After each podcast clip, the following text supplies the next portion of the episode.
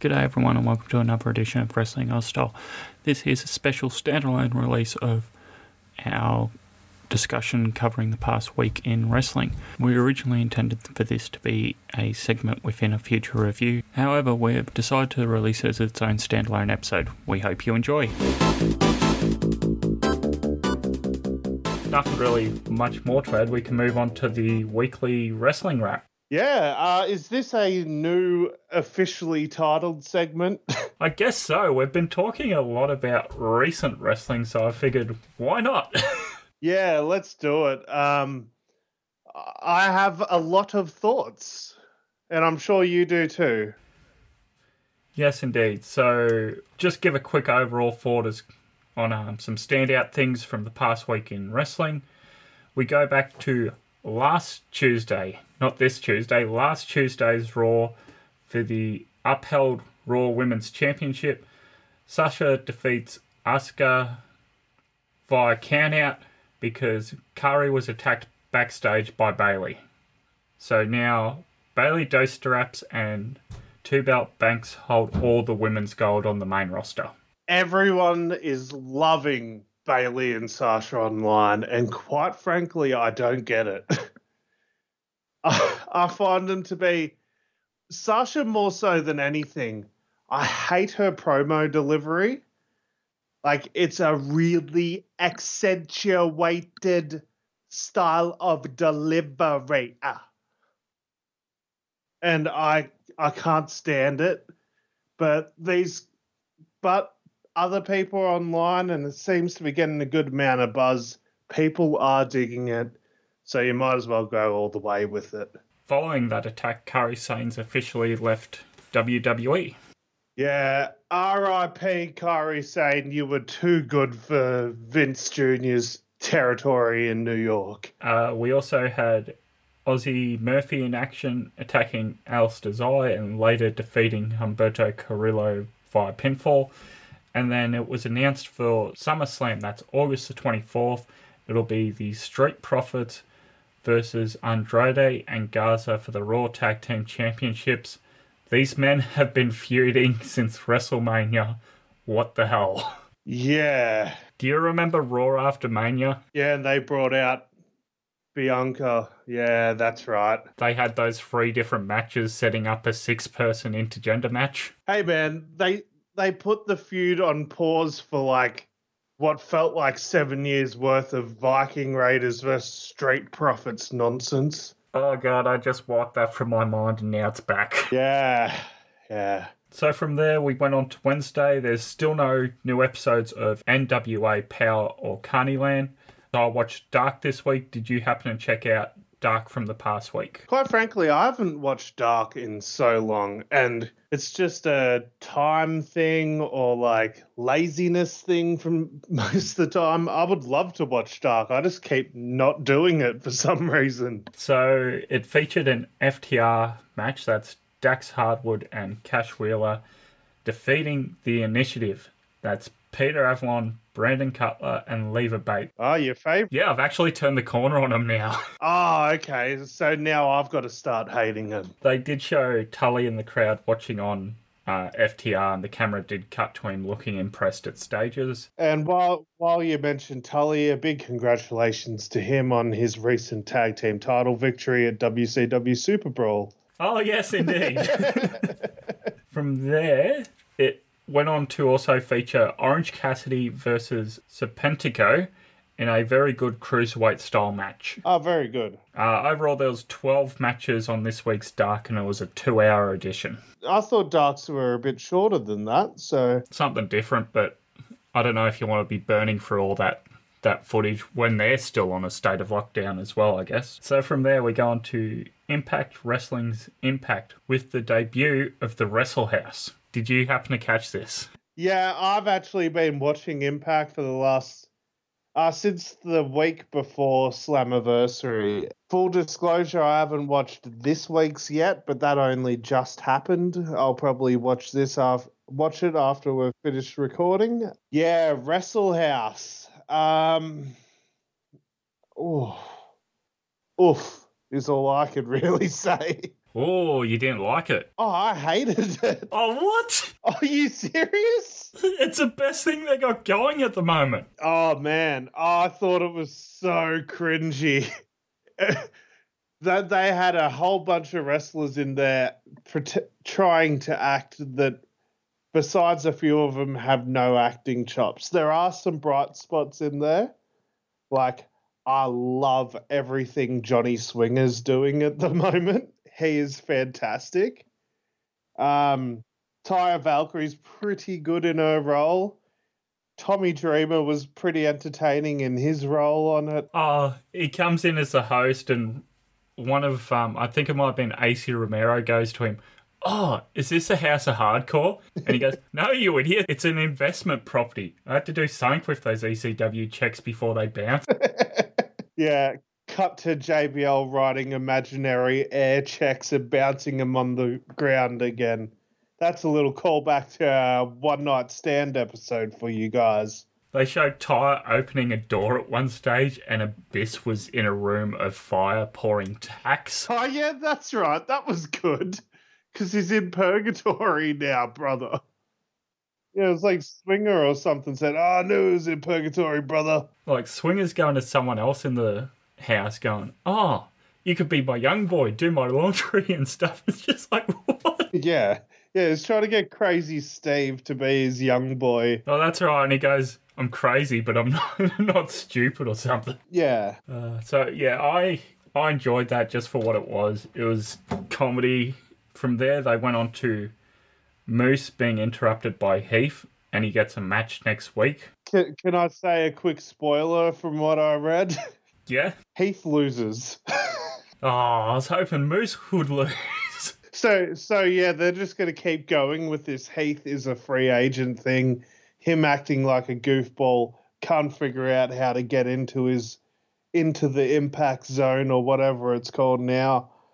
And yes, that one week on Raw where Heath seemed like a serious, intriguing guy, that is not being capitalized on in Impact, in my opinion. From there, there was the main event, the in ring debut of the Good Brothers versus Reno Scum. It's their first match since signing with Impact. So they won with the Magic Killer post match brawl with Ace Austin and Madman Fulton to go off the air.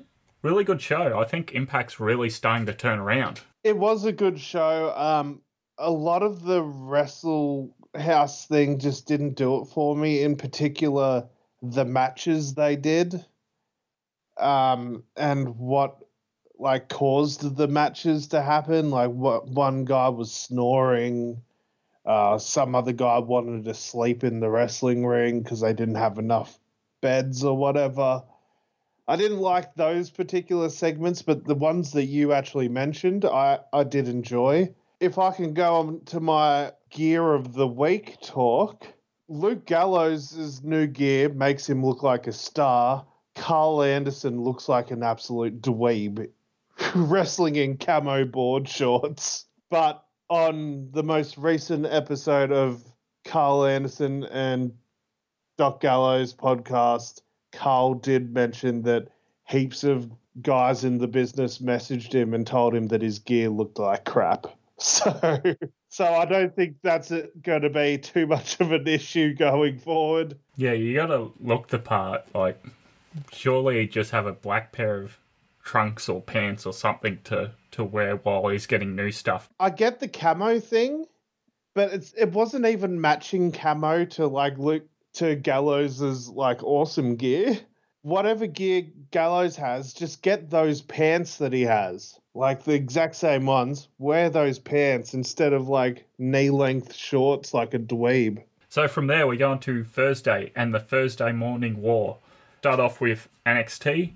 So on last week's edition, Keith Lee vacated the North American Championship and Bronson Reed advanced to the five way match at TakeOver for the vacant championship. Do you have much to say on that? No, besides the obvious bias that we're both going to have in wanting Bronson Reed to win the title, no matter how unrealistic that might be in the long run. What about vacating this title after he's just won it, the world title, sorry. I, I think this was an obvious step because him holding both titles, you just sort of put yourself into a crappy position where, you know, eventually he'll have to drop one of the titles. So if he drops the North American title to someone, then you've just seen them pin clean the NXT champion as well. So then you go, why doesn't that person have the NXT title instead of the North American? So I think it was just them getting themselves out of a corner that they sort of booked themselves into. Yeah, I'm I'm never a fan of a person vacating a title when they've got a higher position title because it's making the one they vacate look less worthy. Like if somebody's injured and they're vacating, that makes sense. If somebody's going to leave and they're saying, "Oh, if I lose, I'll lose, uh, vacate the title" or something like that. Like um, just because you won and you're not there, but then this week you were there. it just it just looks lazy and it's just showing that you had booked yourself into a corner. Yeah, that's true too. But I also believe, I like, I, I find that Keith Lee's like promo about it, about like, this is like, this title was a good opportunity for me to get up to this title.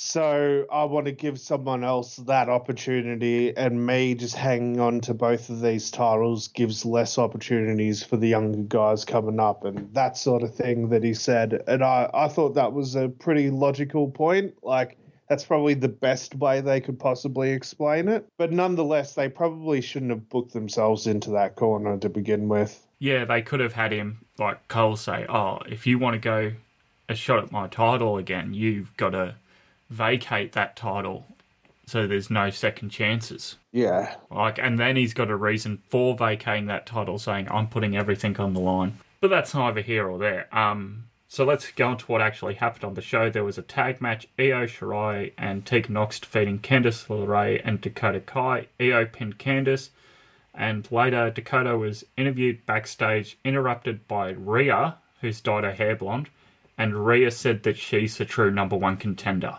Okay, then. Freeway match to advance to the North American five way at TakeOver. Dexter Lumis defeated Finn Balor and Thatcher. Dexter won via ref stoppage on Timothy. And then it's announced for next week Rhea versus Dakota in a number one contenders match, and Damian Priest versus Oney Lorcan versus Ridge Holland in another North American qualifier. Also, Imperium versus Undisputed for the Tag Championship. Any thoughts really on NXT this past week? No, nothing, nothing really blew me away. Although I, I don't know what everyone's thoughts are on him, but I love Dexter Lumis. I'm not afraid to say it. I can't believe I'm saying it because I absolutely hated Sam Shaw. Do you know the promo where Ken Anderson's in his bedroom and he walks in and goes, What are you doing in my bedroom? Oh man, the whole like Sam Shaw, Christy Hemme thing, there's just there's a lot to unpack there. Yeah, I'm not the biggest fan of Lumis in NXT, but he's going somewhere and they're doing something with him, so that's always a positive. Um, what I will say is, like, as much as I like both women in the number one contenders match. I'll admit, I laughed when I heard Rhea say she was a true number one contender. I'm like, you lost two title matches, you disappeared from TV, and then you were feuding with Robert Stone. Yeah, but. How are you number one contender? Oh no, she did get pinned in that triple threat, didn't she? Yeah, because Charlotte didn't lose the title they had to protect Charlotte even though she was about to go away for surgery. Like they could have they could have done something uh, to give someone the Charlotte rub before she went away, but no, they didn't. They had to protect her. But that's neither here or there. Rhea Ripley, I have a similar sort of undying love and can never be unbiased with her. Uh, she is obviously the rightful number one contender. no matter what you think, Hoggy, she's our girl. We got to support her and love her. Yeah, but I still do want to see Dakota get that match. Well, I guess we can kind of claim Dakota as our girl as well. We do it with every other Kiwi. That's just it. IWGP World Heavyweight Champion, the Australian Jay White. Yeah, yeah. We gave him we we stole Russell Crowe, but we gave him back so we could get Jay White. Uh, fair enough. So from there we go on to Dynamite. Um, opening match was Inner Circle versus Best Friends and Friends in a five way. It just broke down into chaos. Um, for what it was, it was a good match. Oh man, I am kind of sick to death of the multi person tag match in AEW. And I have an undying love for AEW as well. Like, I'm probably not going to say too much bad things about them because I absolutely love what they do. But, like, you know, a couple of weeks ago, we had an eight man tag and then 10 man tag. And coming up next week or the week after, we're having a 12 man tag. It's just, it's just too much. Just chill out, guys. TNT Open Challenge Cody versus Warhorse. Have you seen Warhorse before this? I watched a couple of matches when I first heard it was announced, and there's actually like a like a mini documentary on him online as well on YouTube. So I watched that. And it got me really keen to see like what he can do. I'll admit this was the first time I watched him. He goes to the top rope, hits a macho elbow drop for a two count that was very nearly free, but Cody ends up winning via submission and post match Dark Order run in, attack Warhorse and Cody, and look to be going after Arn when Matt Cardona runs in. All right, let's let's talk. I'm standing here in a room full of action figures. I am literally standing in front of a signed Zack Ryder action figure right now. I knew this was only a matter of time before it happened. Yeah, this was great. Um, I literally just because I'm a member of his podcast Patreon, I just finished listening to the early version of his podcast for, for this week. And if you get a chance, go listen to it. He talks about how he had spent the last couple of months basically practicing ripping his shirt. and he did a fantastic job on Dynamite. He tore that thing like with no effort. Well, we've seen people on Dynamite have trouble with the pro wrestling tees before. Look at Tyson. Yes, we have. Yes, we have. Yeah, so Brian Myers, his other co host, the former Kurt Hawkins on the podcast, goes, So, what happened to that uh, box of my merchandise full of my t-shirts that I sent you a couple of months ago, Matt. He goes, yeah, I ripped them all practicing. So I thought that was a funny story I could quickly chuck in here. Um, yeah, Matt Cardona looked huge. Uh, the thing is, he's always been huge, but in this particular scenario, standing there with John Silver and Alex Reynolds, he it just sort of made him look bigger. Yeah, like Matt Cardona was he had that 97 like Hollywood Hogan like hot dog skin tan going on. He had the 96 Ultimate Warrior physique. He was he was uh, as he used to say he was zacked, but I don't think there's a good alternative for that anymore. um, he was looking fantastic. Uh, I don't like his. I I wish he had a different finisher. Not that I hate his finisher. I wish he had a different one because, like, he comes out looking huge and that, and I just kind of just want to see him throw people around instead of jumping on top of them. Use the jackknife. Of course, I want to see him powerbomb people. Of course I do. Oh man. But yeah, I think good showing there and I think he's debuting in a match this week. Yeah, it's going to be him and Cody versus Alex Reynolds and John Silver from the Dark Order. Join the Dark Order. Yeah, um, so I was so like I've seen like pictures of the gear he's gonna wear. His gear looks awfully similar to the trunks that like Alex Reynolds and John Silver wear, like color wise. If I'm gonna put my tinfoil hat on for a second, uh, Matt Cardona joining the Dark Order down the road, who knows? But I think the most likely thing down the road is that Cody actually turns on Matt. Yeah, it wouldn't surprise me if Cody set up like a new horseman stable in the future. Yeah, and then Matt's left all on his own. Like, there's that sort of awkward time period where, like, Cody keeps hanging out with Matt, but also hanging out with his new horseman friends.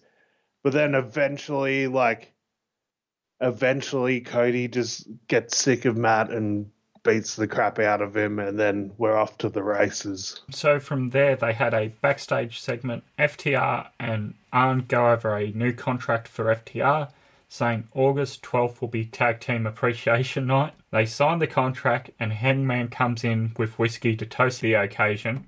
Pours some for Arn, but pours it back into Hangman's glass, going, "Yeah, I don't think I need any." I found found that just to be funny because I don't think he was expecting that. yeah. Once again, uh, just quick little congratulations. Arn Anderson recently won the WCW tag titles at Super Brawl. Uh, but yeah, that was that was fun. Um, I love everything about the Hangman character. He's so good. Um, FTR, there's a lot of potential there as well. So then they had the tag team championship match Kenny and Hangman defeated Dark Order members Evil Uno and Stu Grayson. Uh, after the match, Mr. Brodie Lee berates both Stu and Evil. They announced the AEW Women's Tag Team Cup Tournament, the Deadly Draw. The tournament is a round robin draw. All competitors must draw a colour. Matching colours will become a team. Selections are final and cannot be appealed.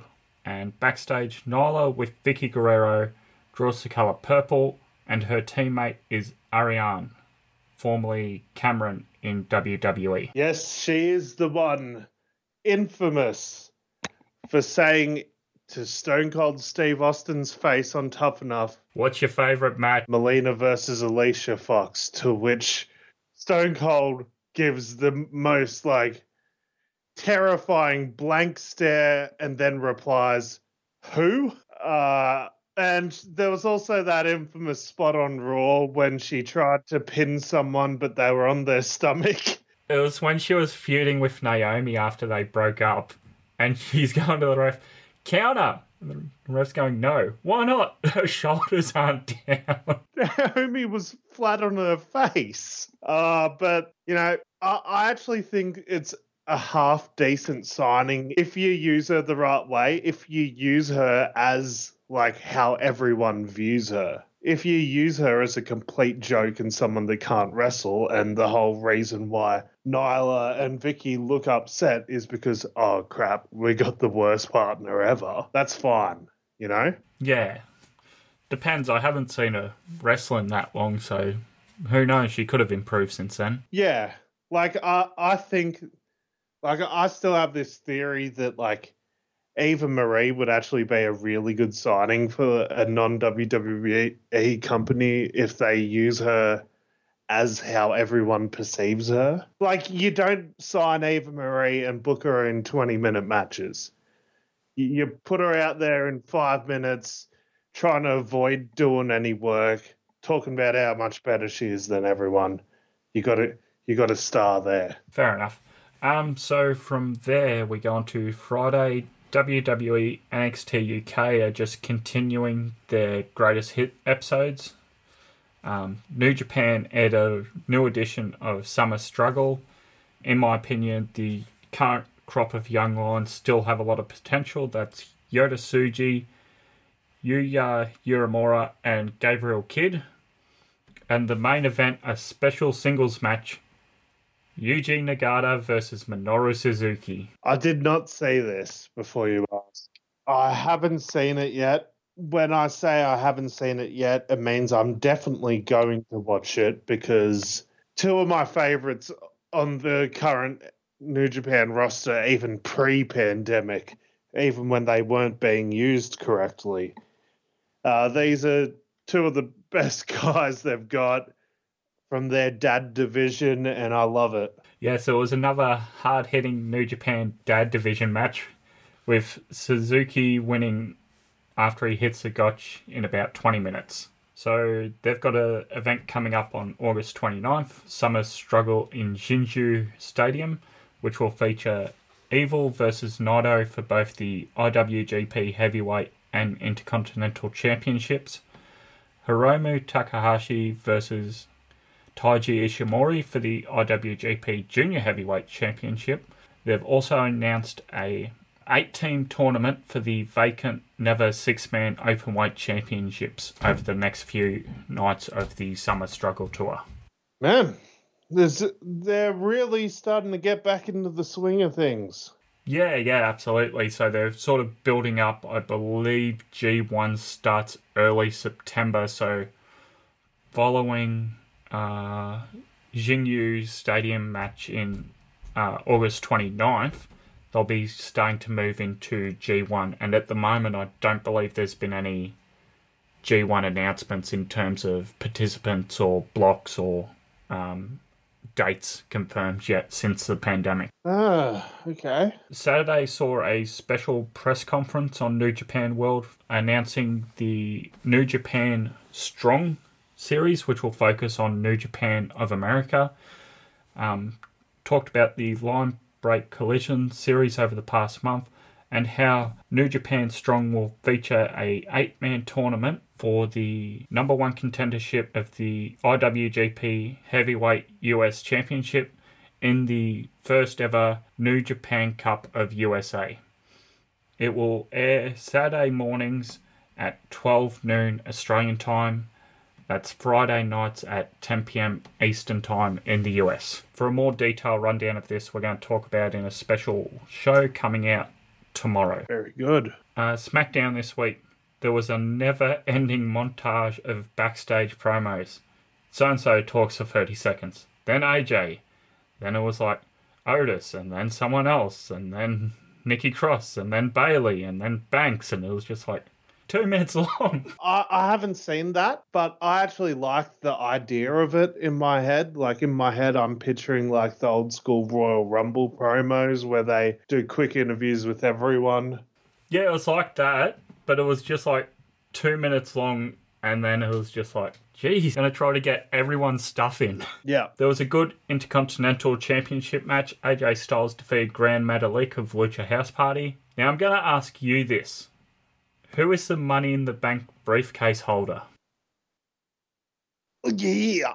Otis. Yes. Although you wouldn't know it from TV this past week because as he was shown multiple times, he never had the briefcase. That's worrying because he hadn't even been on TV for a month or two as well. Uh, Mandy Rose was backstage and she was attacked by Sonya Deville, which led to Sonya cutting out Mandy's hair backstage. And then in the main event, Bayley defeated Nikki Cross to retain the SmackDown Women's Championship. Nikki, upset, pushes down Alexa in the middle of the ring and runs backstage to signal the return of someone. Hmm. It is the Fiend, Bray Wyatt. He arrives and puts a claw on Alexa to end the show. Yeah. Um. So I didn't watch any of SmackDown, but you messaged me that day and pretty much told me I had to watch the closing segment. And I did. And I, I don't know what everyone else's consensus are on it, but I actually enjoyed it. yeah, I really enjoyed it too. I think it plays well that they've established Alexa last month as sort of this sister Abigail and Bray's now going to attack her because that's who Braun like envisioned was coming to help him or something. That's like the love of Braun's life, we're meant to believe. It's the girl that Braun has a crush on. So it makes sense. My other question is they're obviously going to do an Alexa Nikki Cross breakup. Who's turning heel? Because with Bray's involvement, you could see Alexa getting all dark and being abducted by Bray and becoming a, heel, right? But also, you could see, like, from Nikki Cross's actions that she could end up being the heel. So I actually think that's somewhat intriguing. A lot more intriguing than what WWE has been offering us lately. So good for them. Yeah, just a couple more, and we'll we'll get to the the sort of crux of last week. Um, so I did watch 205 live. There's a promo saying Ariya Daivari is going to return, and then it featured a roughly 20 minute match of the team of El Legado del Fantasma, Joaquin Wilde, and Raul Mendoza with NXT Cruiserweight Champion Santos Escobar in their corner, defeating Tony Nese and Isaiah Scott. Uh, I thought it was a really good match. It's and this is when it hit me. 205 Live suffers from WWECW.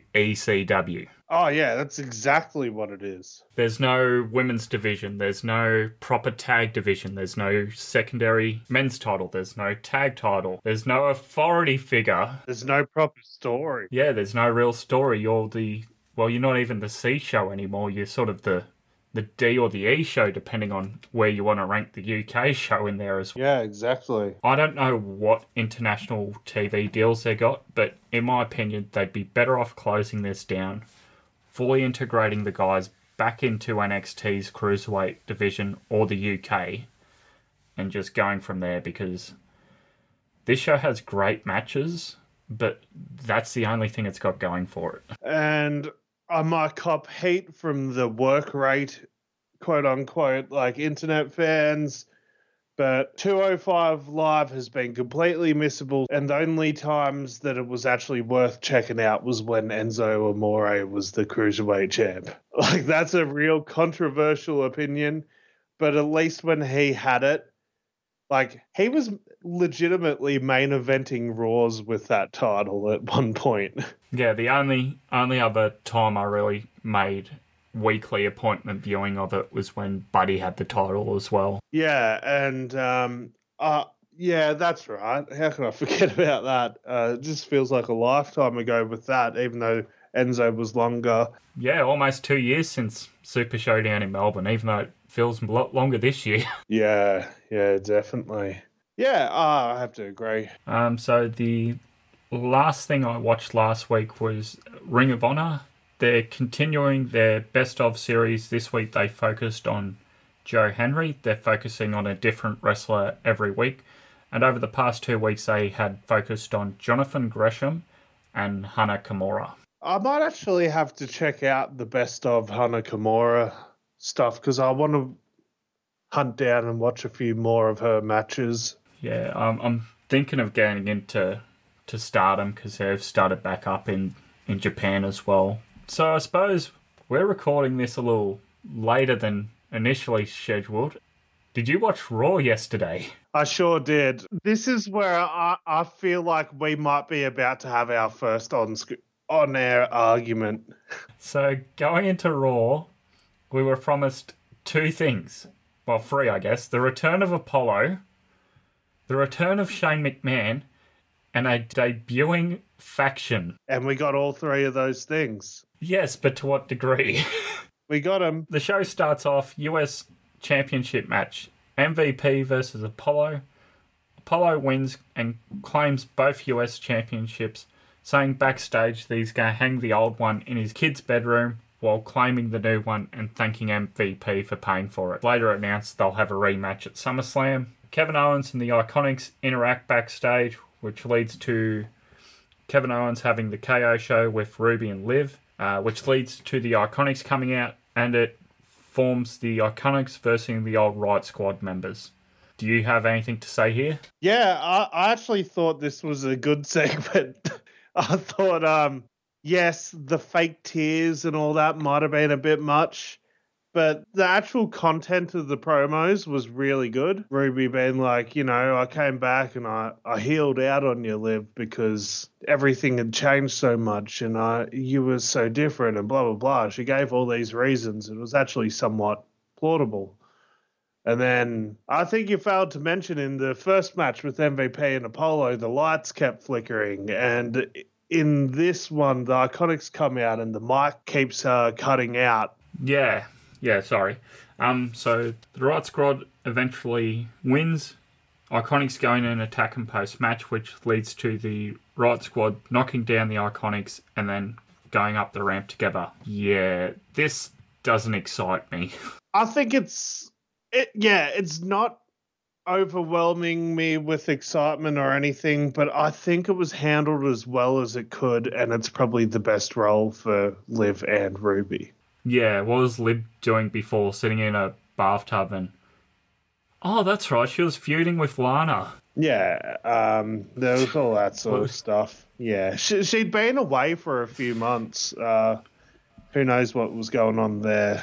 Um, I found it quite weird that Ruby Riot beats the Iconics, and she, her hair is literally green and gold. Did you notice that? Yes. Come on, if someone's going to be rocking some green and gold in this match, why is it Ruby Riot? I don't know. The Iconics are wearing a lot of gold, though. well, yeah. They, they're just missing one piece of gold around their waist. Yeah, well, you got to give them to the to the opportunity hoarders with those titles. So bad luck. Um, Nia Jax attacked someone and got suspended. Then Charlie was backstage talking about falling boxes. What the hell am I watching? Hey man, they were trying to explain what was happening with all the glitches and stuff. Um, Nia Jax getting suspended, hooray! Um, yeah, all right, not too much to say there. I think I've made no secret of it of this on this show that um, I'm not the biggest fan of Nia Jax, and her putting out a "woe is me" tweet five minutes after Buddy won the title at Super Showdown, saying, "Well, technically, I was the first Australian to win a title." It's like you've never mentioned you were Australian until this tweet. Yeah, Get the hell out. yeah, exactly. Who knows? Like if she had mentioned it beforehand or at a different different moment, we might have been proud to have her on. Who knows? But the way she brought it up, yeah, get out of here. There was a backstage segment where Sasha and Bayley were talking. Then Shayna came up, attacked Sasha, which set up a match for later in the night where it was Shayna versus Sasha with Bayley at ringside that ended in DQ because Asuka came down and attacked Bayley ringside. Then once Bayley and Sasha had left, Asuka got in the ring, started talking, and Shayna said to Asuka, I hope you win the title back. This is the same woman who was saying she was going to break Becky Lynch's arm at WrestleMania. Just. What was I watching last night? Nah, Shayna's trying to be the badass babyface to, you know, I don't think she's pulling it off that well, but she's trying. So then it was announced that Asuka has to beat Bayley next week to get a SummerSlam match at Sasha next week. So she has to beat the SmackDown champion to have a match against the Raw champion. Yeah, that's dumb. that's real dumb. So then there was a grainy security footage of Tozawa's ninjas throwing Molotov cocktails at a speaker box power unit thing outside. Uh, That wasn't Tozawa's ninjas. Oh, dude, it looked exactly like them. They were wearing hoodies. They didn't have the face wraps. It was completely different. All right, it wasn't completely different, but it was like somewhat different. And yes, I had to actually zoom in to make sure that the outfits were different. Why have them in black though? Why not have them in, I don't know, yellow or blue or red or pink or green or something cover them black so they're not identical on 30 seconds of grainy security footage? yeah, and I think the worst part is that you didn't mention it, and I don't think it was worth mentioning earlier on in the, the episode of Raw. Tozawa and his ninjas were featured on Raw, so that didn't help the confusion there, and there was a lot of people that were definitely confused there. One of the most random WWE cut ins of all time. Raw Underground will be on air tonight at 10 pm. Don't miss it with Shane McMahon with a ring without ropes on a black canvas and bedding ringside, and it looks like a fight club, and there's girls in their underwear dancing, and what the hell? All right, so this is where we're going to argue. This was awesome. I loved this. Legitimately loved this. You hated Wrestle House and loved this. You and I, week after week on this podcast, or episode after episode, talk about how we always end up fantasy booking Bloodsport. We got Bloodsport, except a way overproduced, admittedly, version of Bloodsport. But we got Bloodsport. This is not the blood sport I asked for. This is fancy Bloodsport. This is Bloodsport. Like they gave Josh Barnett way too much money to book it, and here you go. Uh, okay. Um, did you notice the people who were beaten? Uh, I noticed Isaiah Scott at one. Yeah, Swerve Bro. Yeah, swerve, bro. Uh, Dio Maddin, the former Raw announcer that got killed by Brock Lesnar and was never seen again. Who else was there? Tyler Breeze. Was he in there? He was the blonde haired one that got beaten up. Oh man, I love Shorty G was in there. Yeah, Shorty G was the one Dolph was beating up, wasn't it? I don't think it was. I thought this the dude Dolph was beating up had tats and stuff. Okay. I don't know. There was like 80 camera cuts in two minutes of fight, so it was pretty hard to see everyone's faces. Yeah, the camera cuts were a bit excessive, but what I will say is this format was a really good way to put a serious edge on certain people. Erik from the Viking Raiders looked like an absolute killer in his little underground match. Um, they're now finally acknowledging Dolph Ziggler's shoot background, like in amateur wrestling and that. That was really cool. Didn't JR like always mention it when he was on commentary that Dolph was like from university of whatever university he's from, blah blah blah blah. Yeah, yeah. uh, He probably did. That's a real JR thing to do. I actually didn't hate the big dude they brought in, uh, Yabba Dabba Doobe, Babatunde. But they gave him a different name. Oh, I forgot what it was. It was like Dubba T- Tuka or something ridiculous. Yabba Dude. Yeah, uh, Yabba Dabba Doo, Yibbida Yibbida, that's all, folks. Thank your mother for the rabbits. Um, yeah, I thought he looked like a killer. Uh, I thought that was fine. Um, I'm always gonna be one championing big guys in wrestling because we don't get enough of them anymore, and this dude was very big. yeah, I liked the presentation, the actual fighting sequences with like Ziggler and Erik, and later on um, the Hurt Business. I liked all that stuff. Yeah, so Hurt Business comes in and invades, says they're taking over Raw Underground, beats up everyone, and stand in the ring. And then to prove that it's not like Raw, they use a clean Raw replay graphic to replay the beatdown. Okay. All right. Keep nitpicking. I I, I thought these three dudes in their sweet, fresh as all hell suits coming in there, like looking like badasses, rolling up their sleeves and just like killing everyone. I thought that was sweet. I thought this whole thing just made those three dudes. Like, I care about Shelton Benjamin in 2020. That's a pretty tough task. And Shelton Benjamin hasn't been doing anything in the four years since he last like signed with the WWE. And somehow they've got me to give a crap about him. They've got me to give a crap about MVP, who I thought at the start of the year was retired.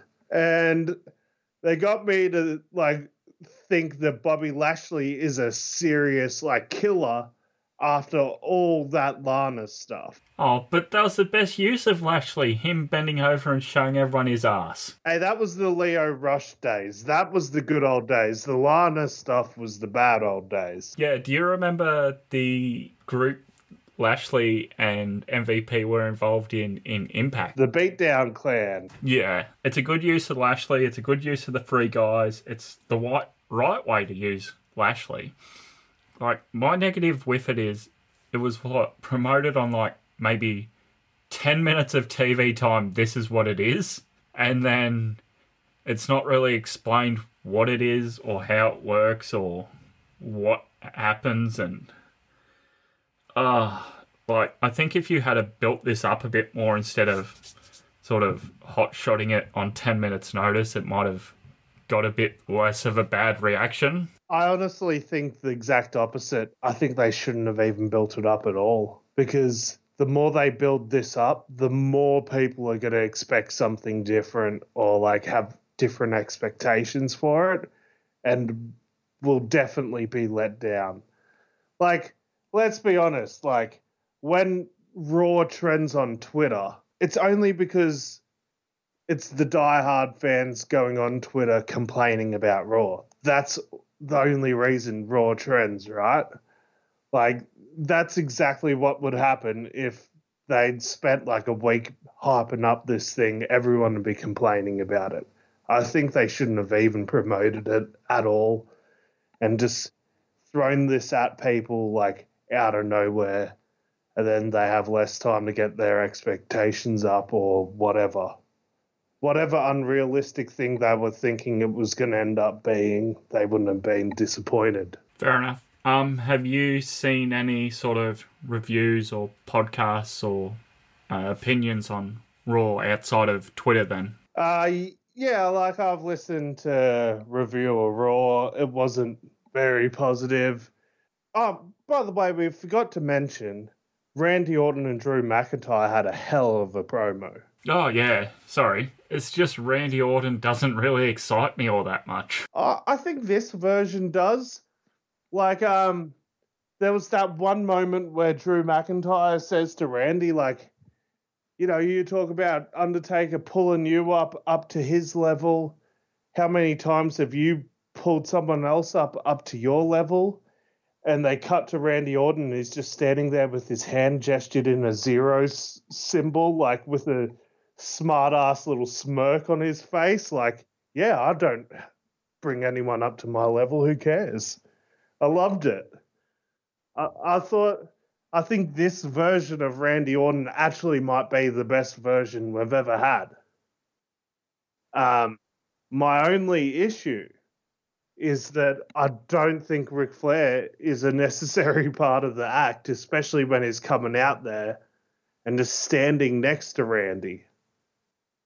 Like, you don't bring out one of the best promos of all time and just have him stand there and smile and I don't think he's capable of doing one of the best promos of all time anymore. So then that makes me think, why do you even have him there? Especially when his wife has COVID. Yeah, yeah, has had. I'm not sure the time frame. Yeah, but she definitely did test positive at one stage, and that's why he missed a week or something of tapings. Yeah, and he was also like spotted like going through a drive-through without a mask on, despite like picking up food for someone with COVID. Duh, that's a whole another issue. Better not discussed. Everybody, I have to go on dog walks with a mask on. Everyone else, just wear your bloody mask if you're in a state where you're meant. Yeah, absolutely. At least avoid the fines. Yeah, what's it for you guys now? Five grand? Ah, I'm not even too sure. I'm not even going to bother finding out because I'll be a good boy and wear my mask all the time. In fact, Eliza made me a sweet, like, dude love style tie dye mask, which I'll probably wear everywhere. Fair enough. You'll have to send a, a photo out of that one then. I might have to. So, Aussie Wrestling's started back up, and this weekend we've got live wrestling on the TV. Well, TV of sorts, streaming device, I guess. It is PWA Call to Arms 13 this Saturday at 8 pm. Will you be watching this one live? Um, I might. I might. Uh, it sort of depends on the schedule. Not that I can really get out and do anything because I will be under TNA lockdown rules at that point. um, Dixie Carter will have already have slammed the door shut. So I probably will end up watching this live. Um, very interested in one match in particular. So there's the returning Charli Evans versus Jessica Troy. Also announced is a four-way match: Steph De Lander versus Will Keedus versus Kingsley versus Reese Angel, and also a tag team match: the Prefects Jimmy Townsend and William Preston versus MK Plus Ultra, Kai Drake, and Michael Spencer has been announced, with more matches probably to be announced over the coming days. Oh boy, um, I'm very excited to see Jessica Troy again. I just, I miss her. She was on track of being my Australian Wrestler of the Year. Um, I, I want to see her wrestle. I missed her. Yeah, yeah, and this is sort of our, our first main exposure. Right City starting up later in the month. I had checked earlier in the week. Um, EPW and Wrestle Rampage hadn't had anything up on VOD yet, so this will sort of be the first taste for Aussie fans. And with the way things going in Victoria, I think wrestling's sort of out of the question for the rest of the year. Yeah, definitely. Um, yeah, definitely. I think it's going to be it's going to be New South Wales, uh, South Australia, and WA carrying the country at the moment. Um, even New South Wales might become questionable soon. Who knows? Yeah, so so I must state this is a no fan show from the Pro Wrestling Academy in Sydney, so no fans will be there live in attendance. Um, yeah, and also I suppose in sadder uh, wrestling news, I learnt the other night that um, AWL out of Queensland has sort of shut down operations for the time being. Yeah, I heard that. That's um that's that's a shame. You you don't want to hear stuff like that, especially you know you started covering them on the show, and you you started to develop a bit of a soft spot for them, didn't you? Yeah, yeah. They they sort of formed earlier this year out of the merger from AWA based in Brisbane and PWL based on the Gold Coast into a bigger uh, southeast Queensland based company. So I watched their um, Purge Rumble and their Enter Phase 1 show, and I was really excited for the year ahead. Diamond was the new heavyweight champion on the last show, I believe. So it was exciting to see where they were setting up for this new era of their new company. But um, yeah, so that that's not what we want to see, and that's not what we want to um see happen around Australia. And like, if you can, go and buy buy merch for these people and um give them a like, give them a shout out on Twitter, share their stuff.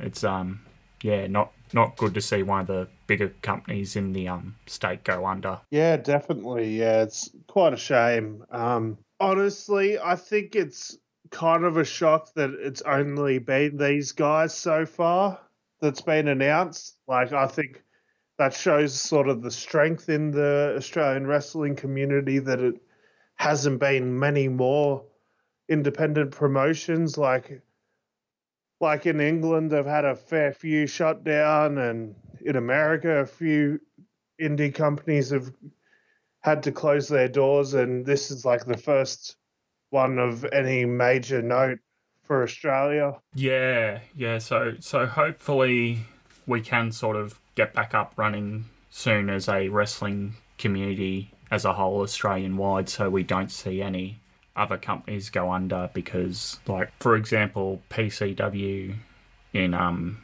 Melbourne, like, even though they've got their own venue and they sort of seem pretty right, no one knows the, the behind the scenes things. So you'd hate for a company like that to uh, disappear from that scene. Yeah, they've still got to pay to keep those lights on in the venues that they have. Yeah, and you think think companies like um, for example, an MCW with their academy, they don't. I don't know if they own the place where their academy is or if they rent it. For example, if they did rent it, they'd have to pay rent and then all your other associated bills. So even though they're not having any money come in, they've still got expenses. Yeah, exactly. As the great Steve Austin once said, you gotta pay them goddamn gimmicks they keep putting in the mailbox. They call them bills. Ah, well. Yeah, so there it is, first edition of the weekly wrestling wrap. We hope you enjoyed that. Just a quick reminder, we will be back Saturday the 8th with the first edition of our block covering New Japan Cup USA it's a wrestling meets footy tipping style aspect. We hope you enjoy that. Before we come back on the 11th for Fallout Down Under number 7, where Alex has chosen WCW Nitro from Brisbane and WCW Thunder from Sydney in the year 2000 in October the 9th and October the 11th. For now, peace out and speak to you soon, humans.